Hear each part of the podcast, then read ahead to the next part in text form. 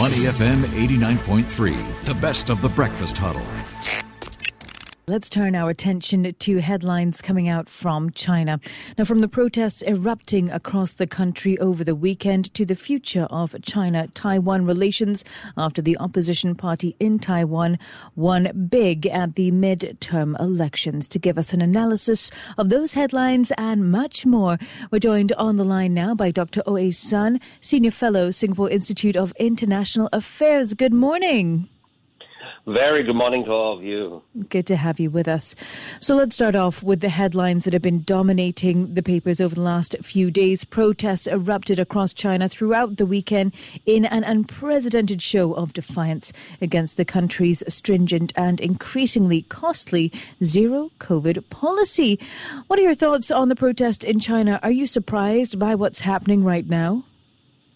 Well, yeah, I'm uh, slightly surprised at uh, the extent of mm-hmm. these uh, waves of uh, protests because uh, over the last decade or so, of course, uh, China is under increasing control in terms of people expressing their views and, and, so on. So there's this brazenness in, in going to the streets and defying all these lockdowns. I think that's and uh, development which we should pay close attention to. Yeah. And would you say then, given the gravity of the the protests, this is a monumentous? These protests are monumentous when we're looking at China's history. Well, it is still uh, evolving. Uh, but uh, yeah, let's see how uh, far and wide it would uh, extend, and uh, whether the Communist Party would adopt what kind of approach in dealing with it. Yeah. Okay, so why do you think this frustration with China's zero COVID policy is taking on such a large scale? Are there other undercurrents at play here?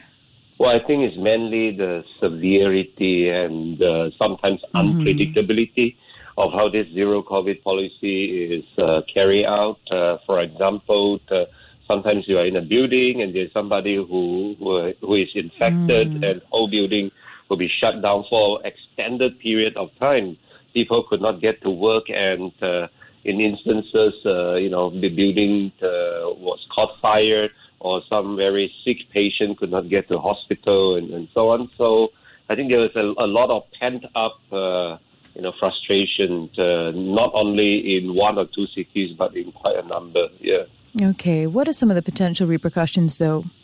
Well, uh, of course, uh, people from my generation, we are, very tempted to, to sort of cross-reference this in 1989, mm. right, where there was also waves of student protests. Uh, so I think uh, the communist authorities would have to, uh, uh, well, they, I think usually the, the, way they handle this is by a combination of carrot and stick.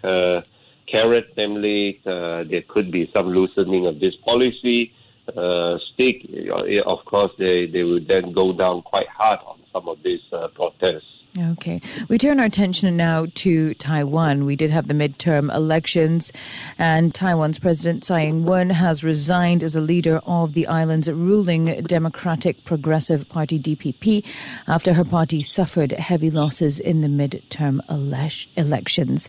What are your thoughts on the results? A surprise?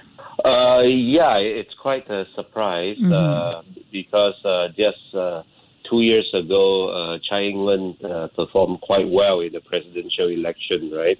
I mean, granted, this is a midterm, but to have such a lopsided uh, result uh, in favor uh, of the other side uh, from the ruling party, that's quite a surprise. Yeah. So, why do you think DPP suffered such heavy losses then?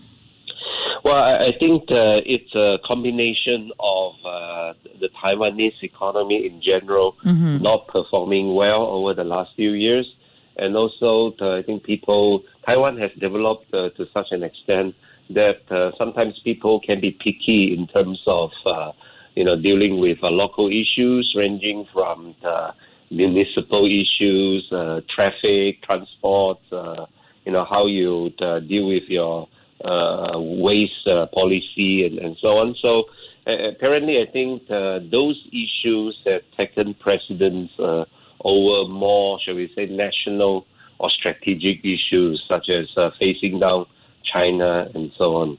So, Dr. O, do you think then that, well, I guess, what do you think this means for China Taiwan relations? Because KMT is widely seen as friendlier to Beijing, isn't it? Well, this is a this is a series of uh, local elections. Mm-hmm. So those electors, their mayors and so on. So individual uh, Taiwanese cities they may uh, resume more robust, especially economic interactions with China now that they're under KMT rule. But in terms of overall Taiwan's uh, uh, policy in dealing with uh, China, I think that we will have to see two years from now when there's a presidential election here. We're speaking with Dr. Ooi Sun, Senior Fellow, Singapore Institute of International Affairs. We turn now to the UK because British Prime Minister Rishi Sunak is set to come out with an evolutionary approach to dealing with Russia and China. Uh, Dr. O, what can we expect from Mr. Sunak's, as he said, evolutionary approach when it comes to dealing with China? Well, frankly speaking, up till now it's still rather vague mm. as to hmm. how evolutionary yeah. uh, that would be. Apparently, it would entail a combination of uh, making sure the British uh, domestic economy is uh, strong and capable, and uh, on the international front, uh, trying to make more friends, including European ones such as France and so on uh, but I think a lot of people would, would pay attention to when it says uh, evolutionary. Would it mean sometimes you are nicer to China and Russia and sometimes not? So hmm. that I think is what people are paying attention and I, to. You know, yeah. I think we've got to put into perspective his history as, you know, his previous role as Chancellor of the Exchequer. How do you see yeah. his years running the Treasury influencing how he handles this situation? Well, because that's uh, perhaps the most relevant reference mm-hmm. point, right? Because he had never uh, taken any foreign policy portfolio. And of course, when you are the finance minister of a country, mm-hmm. you of course look forward to uh, more trade and uh, and uh, investments uh, with and from uh, China, for example. So from that perspective, he could be seen to be taking a softer line on China, maybe, and maybe that's why he says it's evolutionary. That means he could change from time to time. Uh, but still, we are still waiting for him to spell out the details of this uh, evolutionary foreign policy. Okay, Dr. Oval, thank you so much for taking the time to speak with us this morning.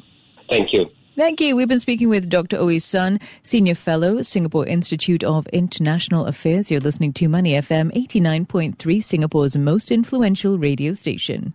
To listen to more great interviews, download our podcasts at moneyfm893.sg or download our audio app. That's A W E D I O.